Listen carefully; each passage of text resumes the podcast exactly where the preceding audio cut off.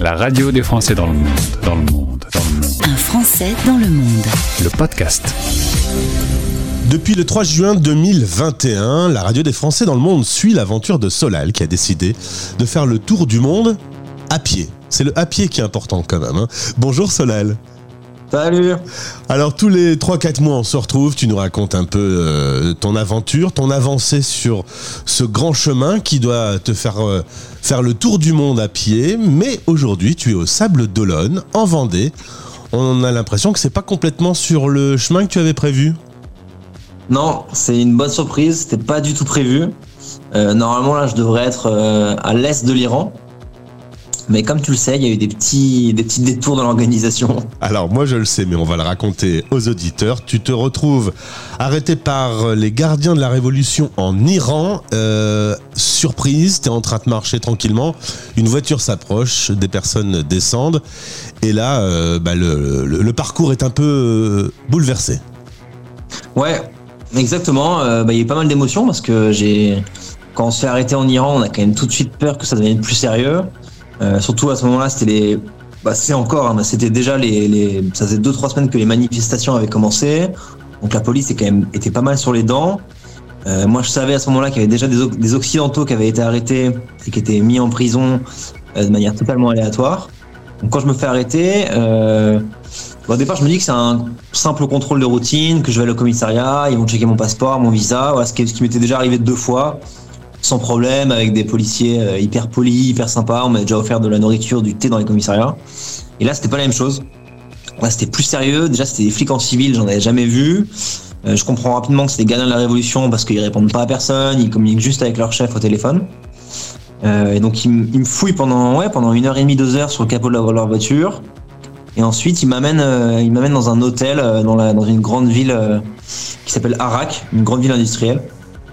Il, me filme tout le temps d'ailleurs euh, de cette arrestation. J'ai toujours un téléphone qui me filme, même sur le trajet, alors que je disais rien dans la voiture. Euh, et ensuite, euh, ouais, ils me disent, tu vas devoir rester à l'hôtel le temps, le temps qu'on vérifie tout ça. Donc ça dure, ça dure en tout 28 heures. Ils me prennent mes deux téléphones, ils me prennent, ils, demandent les mots de passe de mes téléphones, ils fouillent tout. Ils prennent mon passeport, ils prennent, en fait, ils prennent tout mon électronique et tous mes papiers. Et évidemment, euh, au moment où ils prennent mes, passe- mes, mes téléphones et qu'ils me demandent les codes, euh, je commence un peu à flipper parce que Ouais.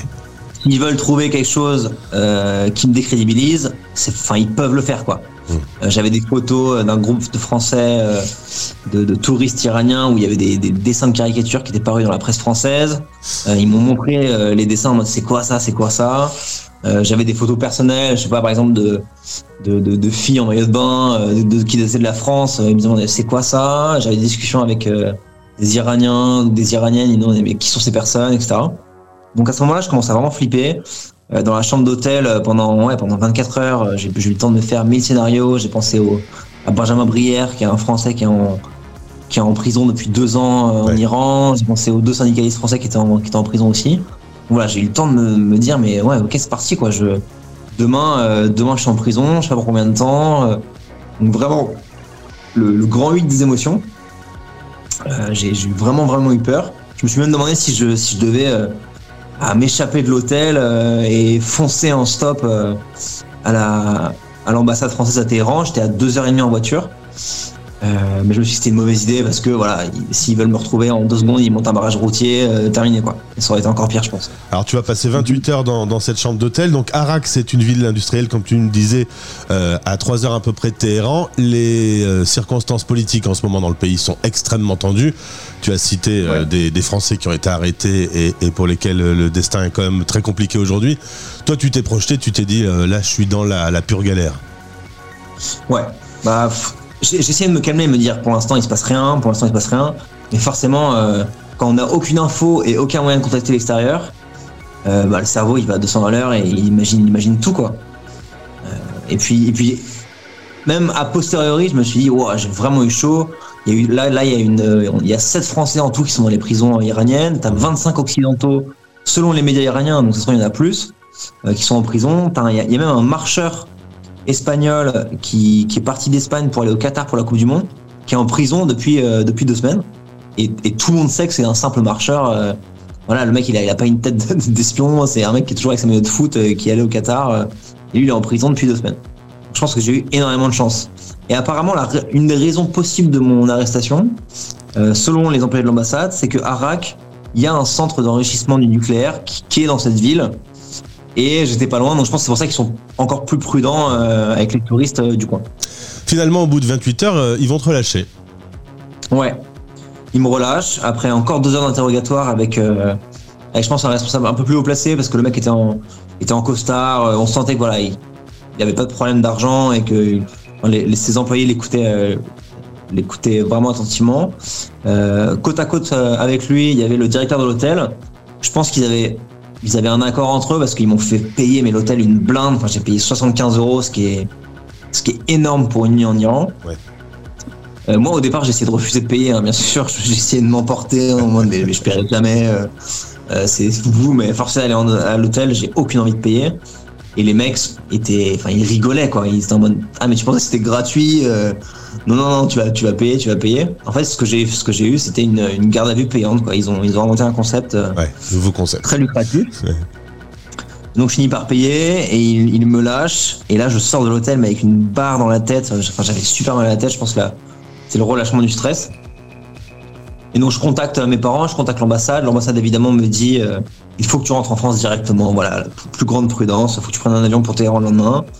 Euh, moi, je refuse de faire ça parce que je me dis euh, j'ai 3-4 jours. euh, je suis déjà- je suis à 3-4 jours en voiture du Pakistan.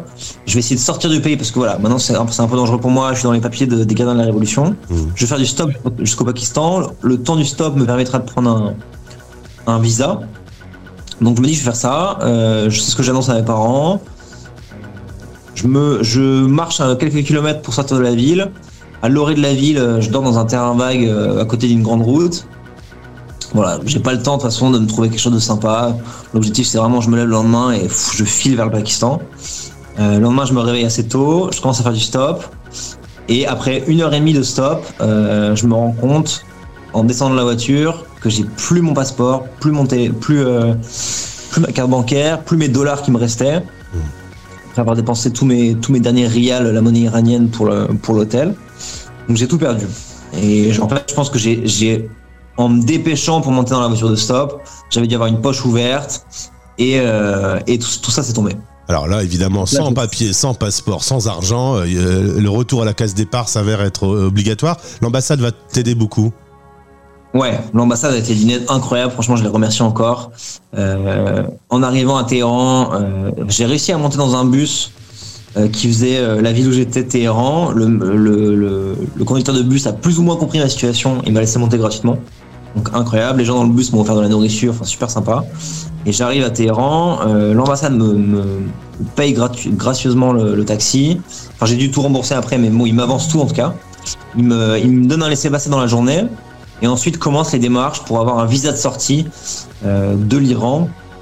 Parce qu'évidemment, je sors plus avec la même carte d'identité, donc il me faut un visa de sortie. Et là, c'était un dédale administratif, ça a mis 10 jours. Je suis resté 10 jours dans, l'hôtel euh, avec l'interdiction de sortir de l'ambassade. Et heureusement que j'ai eu cet employé de l'ambassade, qui s'appelle David d'ailleurs, que je remercie encore, qui lui parle parfaitement euh, perse et, et a fait les démarches avec moi. Donc c'était de commissariat en commissariat, de tribunal en tribunal pour avoir les signatures. À chaque fois, c'était une- à chaque nouvelle étape, à chaque étape, il y avait une nouvelle étape. C'était vraiment, c'est, on dit que l'administration française est un problème. L'Iran, c'est, c'est à des années-lumière. quoi. Résultat, tu euh, reviens en France contre toute attente. hein. Euh, Ta famille euh, pensait te suivre sur les réseaux sociaux pour les fêtes de fin d'année. Ben non, tu seras à table. Ouais, ouais, ouais.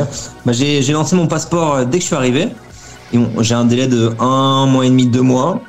Donc je pense que je vais repartir d'ici début janvier, mi-janvier. Euh, je repars au Pakistan. Du coup, je saute, euh, je saute la fin de l'Iran parce que je prends pas le risque d'y retourner. Et euh, je repars du Pakistan. Je vais atterrir à Islamabad. Et ensuite, donc je reprends mon, mon trajet en fait. À Islamabad, je vais vers l'est. Je passe à Lahore, qui est une autre grande ville pakistanaise. Puis après, je passe la frontière pour l'Inde. Et ensuite, je continue. Inde, Népal. Solal, ta détermination de faire ce tour du monde à pied est intacte. Elle est intacte. Franchement, elle est intacte.